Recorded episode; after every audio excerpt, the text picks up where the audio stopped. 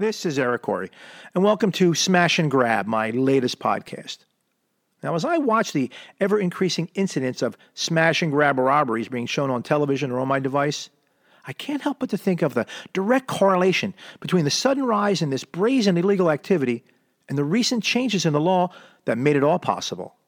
And that law is California's Proposition 47. It was a law passed in 2014 that magically turns felonies into misdemeanors. As long as those felonies are for $950 or less. A curious number, that 950 I wonder who came up with that. But anyway, this imaginary $950 threshold made such crimes as shoplifting, petty theft, uh, writing bad checks, possessing stolen property, and drug possession as now misdemeanors, which is the legal equivalent to a parking ticket. And I can guarantee you 100% that 100% of the people you see perpetrating these smash and grab crimes care little about a parking ticket. So each and every night, you can walk into a Walgreens pharmacy here in California, smash open a glass cabinet, and take $949 worth of merchandise and just walk out the door with little or no resistance. And in the off chance that you do get caught, well, you'll be written a citation and be on your way.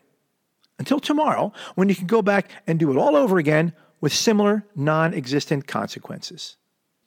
But as bad as all that sounds, it doesn't compare to the, to the level of helplessness and anger that I feel, that I know we all feel, as we watch this stuff take place.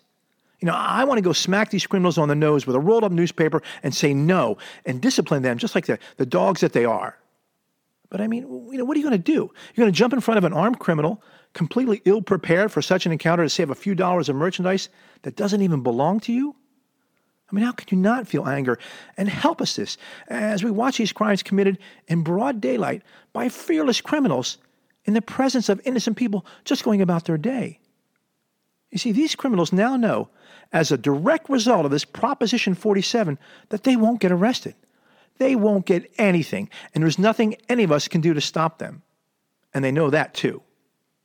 In most California cities, the official police policy is that pursuing such criminals is a waste of government resources. So they don't. As a direct result of that dereliction of duty, the criminals are free to be criminals. All thanks to the liberally educated, progressive free thinkers that run this state. Now, even though I live in southern Southern California, I spent the better part of the last 10 years intermittently working in the heart of San Francisco. It's one of my most favorite places to be. It's also the city where much of the smash and grab takes place. But it's so much worse than just that. The open drug dealing and drug use on a public street with operating businesses and children around, that's the one that floors me the most. And I, I, wish that wasn't an exaggeration, but it's not. I have firsthand knowledge that it's not. It's everywhere. And so prevalent is the crime of smashing car windows to take whatever may be inside that there's cars parked everywhere with handmade signs in the windows telling would be criminals that there's nothing in this car of value. Please don't smash my window. And since the passage of this Proposition 47, that crime, the smash and grab of stuff out of a car, has increased over 75%. And good luck owning a bike in that town. Bike locks are as useless as the police. Now, I don't mean to make that a slight on the police. They're just doing what they're told by a tightly run city of politicians trying to change the world. The problem is, the world doesn't want their change. And they know it. And how do we know they know it? Well, because in order to change the laws that they so eagerly want to change, they have to call it something it's not. So they can dupe the 4.2 million idiots who actually voted for it. In the case of Proposition 47, what the politicians were aiming to do was to empty the prisons and take the money saved to instead rehabilitate the criminals. They wanted to jam down our throats their version of enlightenment by showing compassion for the criminal. They wanted to redo a crime and punishment system that has been in place since forever. But they couldn't call it the Making Crime Legal So We Can Feel Good About Ourselves Act. Not likely to get many votes with that title. So instead, they called it the Safe Neighborhood and Schools Act. Now, it could just as well be called the Safe Babies and Cold Beer Act, because who doesn't want safe neighborhoods and schools any less than people want safe babies and cold beer? As incredible as it sounds, legalizing drug dealing, shoplifting, and smashing someone else's property was actually called the Safe Neighborhood and Schools Act. It's, it's astonishing. I mean, I actually had to go back and check it twice. It sounded so preposterous, but it's true. California's Proposition 47 is really called the Safe Neighborhood and Schools Act. With the most tortured logic imaginable, they promise that money saved from imprisoning people will be used to pay for safe neighborhoods and schools. You see, here in California, there are no truth in labeling laws when it comes to propositions. And people who would use such deception, well, they, they incriminate themselves by the very act of calling something that puts criminals on the streets and legalizing theft as safe neighborhoods and schools. I mean, could there be any better contradiction in terms? And that's how you know they're lying. And they know they're lying. And they probably know you know they know they're lying. Yet, there we have it. With the best of misplaced intentions, the legislators in our state have legalized crime that we are now expected to accept as the new enlightened norm. And it's all done so they can give themselves the self satisfaction of doing something they think they will make the world a better place, or showing the rest of us how smarter and how better they are than the dimwits who would arrest people for committing such crimes. Now, this change in the law allows people with previous felony convictions relief from all the restrictions and freedoms that a felony conviction brings. Now that the law that they broke has retroactively been reclassified as a misdemeanor, they are no longer considered felons. But more importantly, this law allows the state to release people currently in prison whose crimes were also retroactively changed from felonies to misdemeanors, which, as the theory would go, would produce prison population freeing up all that cash for safe babies and cold beer. It was so important to these people that they virtue signaled their unequaled compassion by decriminalizing shoplifting and property crimes, allowing drug dealers to operate without fear of retribution, that they were willing to put an entire state of law abiding citizens at risk and in harm's way. So certain were they that this was the best use of their lofty education and enlightened thinking that they would abandon all reason and common sense to, to make such a law possible. But the truth is, it was never about doing what's right, because this so obviously was not. It was always about the money. And in this case, $100 million. Money that was once dedicated to running prisons, something out of their control, that can now legally be shifted to local neighborhoods and schools to create programs to be run by willing accomplices, something that is in their control. Groups who would then gift the politicians back that money in the form of campaign contributions and forever indebtedness while doing nothing to make the neighborhoods and schools safer. The fallout from their greed and egotism has been, even by their own accounting, nothing more than an abject failure. And like I said earlier, aside from the statistics I'm about to share, the worst part of it all is having to watch these crimes as they're happening and experience a level of anger and disbelief that's so overwhelming for me. That a government would allow such activity and openly advocate for its continuance is so hard for even the most open minded of us to process. Now, statistics are always going to be doctored, and trying to be accurate here is going to be a challenge, and anyone in opposition to the point I'm trying to make here will challenge everything I claim. So, accounting for even the most myopic partisan objection and using numbers provided by the Public Policy Institute of California, a not really non biased group, the results go something like this Reported crime is up at the very least 9% all over the state. Now, I know that that number is way low because of all the crime that goes unreported as mandated by Proposition 47. And that percentage is only for data provided through 2020. It does not include any of the unreported crime. These numbers in 2021 and 2022 promise to be much higher.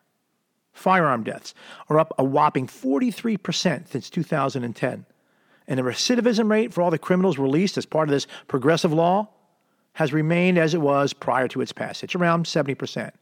Meaning 70% of all the criminals released by this progressive do gooders in our state will now go out and commit more crimes. Now, you have to be ready for those who will tout one statistic that they use to support their case. And the statistic is often quoted shows that arrests in California have decreased every year since 2006.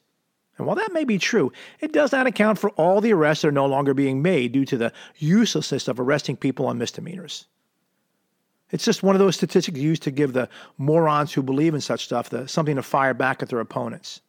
Arrests are down not because there is less crime, they are down only because there are less arrests being made by police who have been told not to arrest people who smash car windows or ransack a local drugstore or write bad checks or openly deal drugs.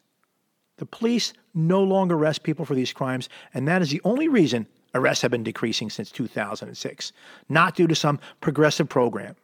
It's just another lie told by the purveyors of such nonsense and proof of their planned deception. And now for the different story. According to California's Secretary of State, there are 25 million people eligible to vote in the state. But less than 25% of those eligible actually voted in 2014, the year this proposition was passed. And that's the main reason why such laws get passed. 18 million of the 25 million eligible voters did not vote, allowing 4 million people to approve this landmark proposition that does nothing less than turn the state into a haven for criminals. I've been pounding this drum since 1984.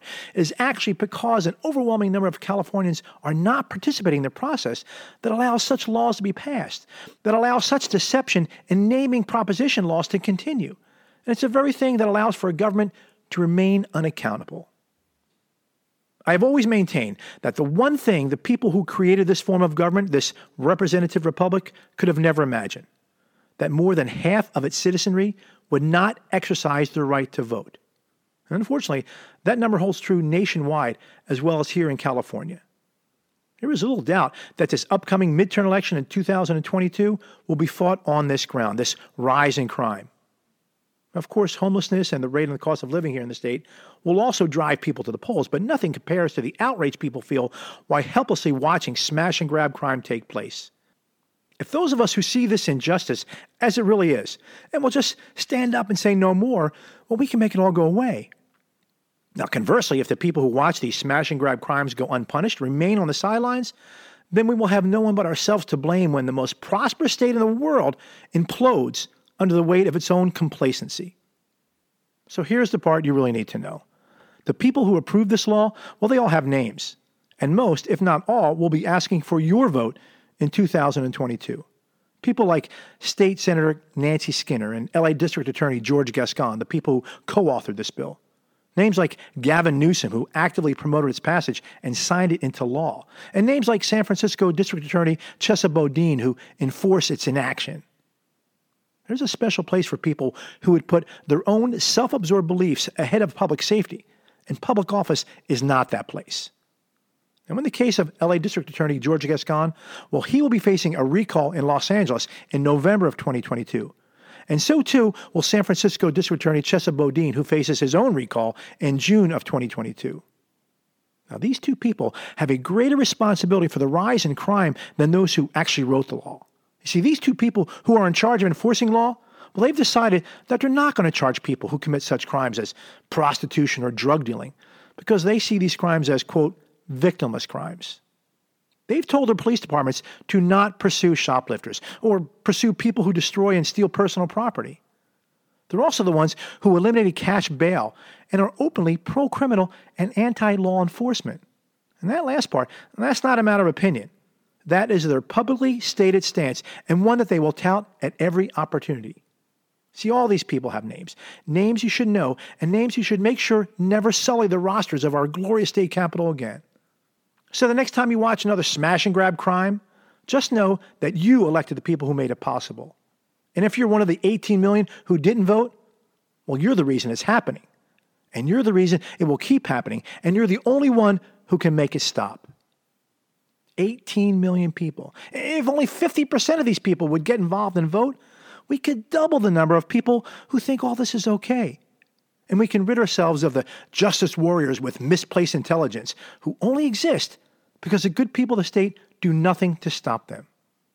You need to stand up and be counted because you're our only hope. This is Eric Corey.